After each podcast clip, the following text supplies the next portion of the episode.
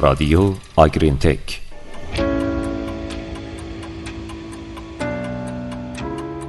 درود به شما همراهان خوب رادیو آگرین تک.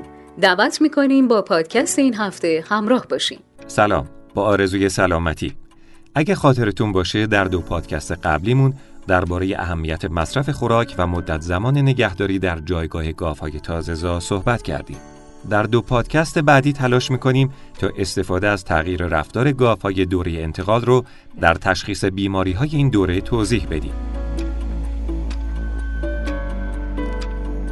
تحقیقات در دوره انتقال روی تغذیه، فیزیولوژی و متابولیسم و حداقل کردن تعادل منفی انرژی برای کاهش شیوع بیماری ها تمرکز داشته. علیرغم ارتباط مشخص بین تغذیه و بیماری ها، شیوع اغلب بیماری های متابولیک رو به افزایشه.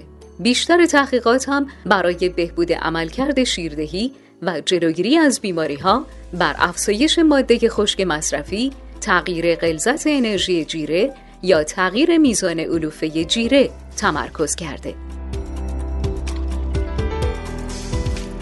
بله، اخیرا محققین در تلاشند تا از تغییرات رفتاری گاوها در این دوره برای تشخیص بیماری ها استفاده کنند.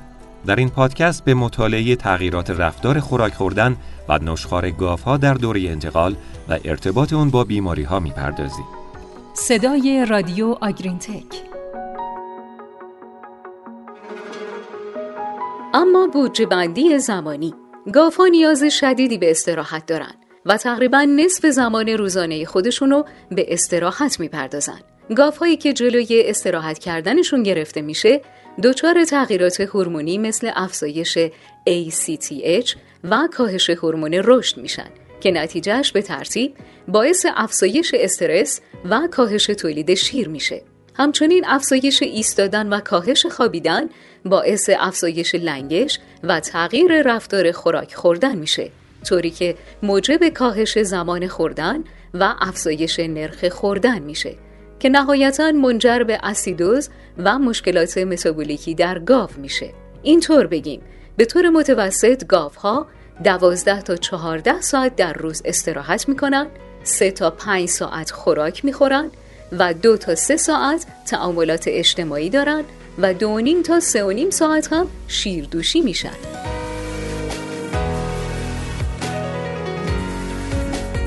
اما موضوع دیگه ای به نام رفتار خوراک خوردن احتیاجات غذایی به شدت در هفته های آخر آبستنی برای حمایت از رشد جنین و آمادگی قدرت پستانی برای تولید شیر افزایش پیدا می‌کنه. بعد از زایش احتیاجات غذایی برای تأمین نیازهای تولید شیر بالا باقی میمونه و بنابراین رفتار خوراک خوردن در دوره انتقال برای بررسی سلامت و رفاه گاوهای شیری از اهمیت زیادی برخورداره. تحقیقات اخیر نشون دادن که در گاوهایی که بعد از زایش سلامت میمونن مصرف خوراک قبل از زایش نسبتا ثابت میمونه و اغلب در گاوهایی که بعد از زایش بیمار میشن مصرف خوراک قبل از زایش کم میشه. همچنین گاوها به طور کلی در روز قبل از زایش دچار کاهش مصرف خوراک میشن. بعد در روز زایش مصرف خوراکشون بالا میره و مجددا در روز بعد از زایش مصرف خوراکشون کم میشه. مصرف خوراک به طور متوسط هفته یک تا دو نیم کیلوگرم بعد از زایش افزایش پیدا می‌کنه. مدت زمان خوردن هم الگوی مصرف خوراک در پیرامون زایش رو دنبال می‌کنه. با این تفاوت که مدت زمان خوردن در روز زایش بالا نمیره و نرخ خوردن بالا میره.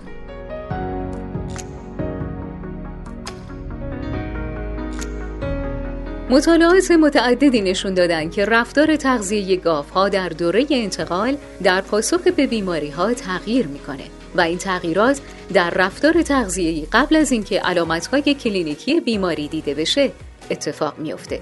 مطالعات امیدوار کننده در زمینه تشخیص زود هنگام بیماری ها با استفاده از تغییر رفتار تغذیه دام ها انجام شده و نشون داده که تغییر رفتار تغذیه گاو ها قبل از زایش می‌تونه به عنوان شاخصی برای تشخیص بیماری های زود هنگام دوره انتقال باشه. از جمله مواردی که در رفتار خوراک خوردن دام ها به تشخیص بیماری ها کمک می‌کنه تغییر میزان نشخار گاو هاست. کلا شرایط تنشزا باعث کاهش نشخار میشه و مدت نشخار با افزایش سطح کورتیزول رابطه منفی داره. شرمن و همکارانش در سال 2011 نشون دادن که گاوهای خشکی که به یک گروه جدید معرفی میشن حدود 9 درصد کاهش مصرف خوراک و 30 دقیقه کاهش زمان نشخار داشتن.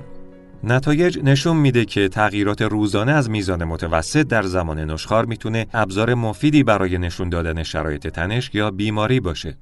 به طور کلی رابطه مثبتی بین نشخار و تولید شیر وجود داره.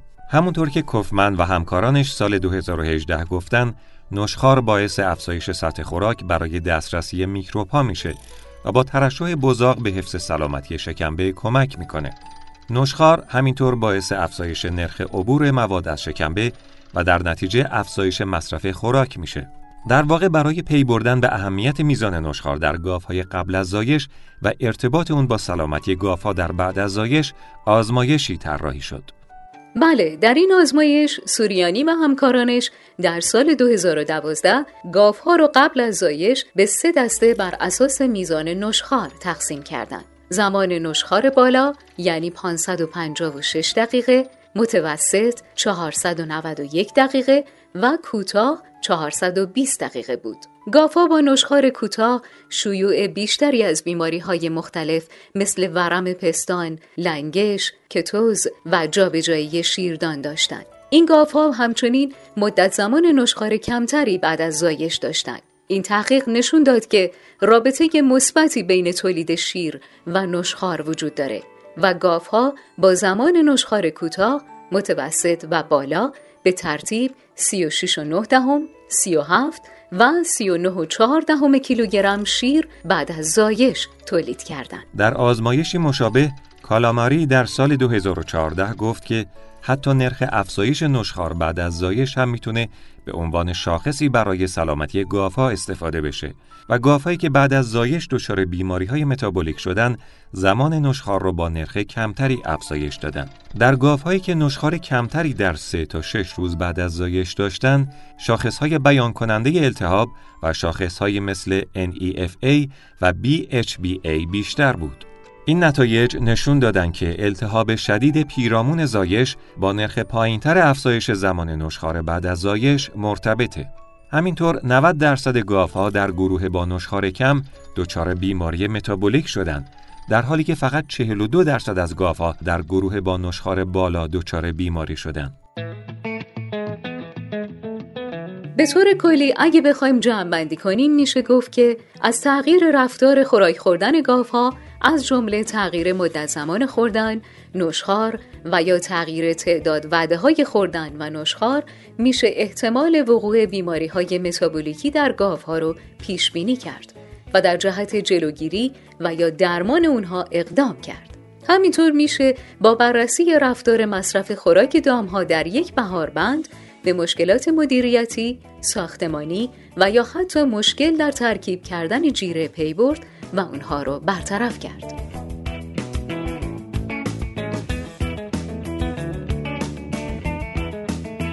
بسیار متشکریم که این هفته هم همراه و شنونده پادکست سوها آگرین تک بودید. تا شنبه بعد با آرزوی سلامتی خدا نگهدار.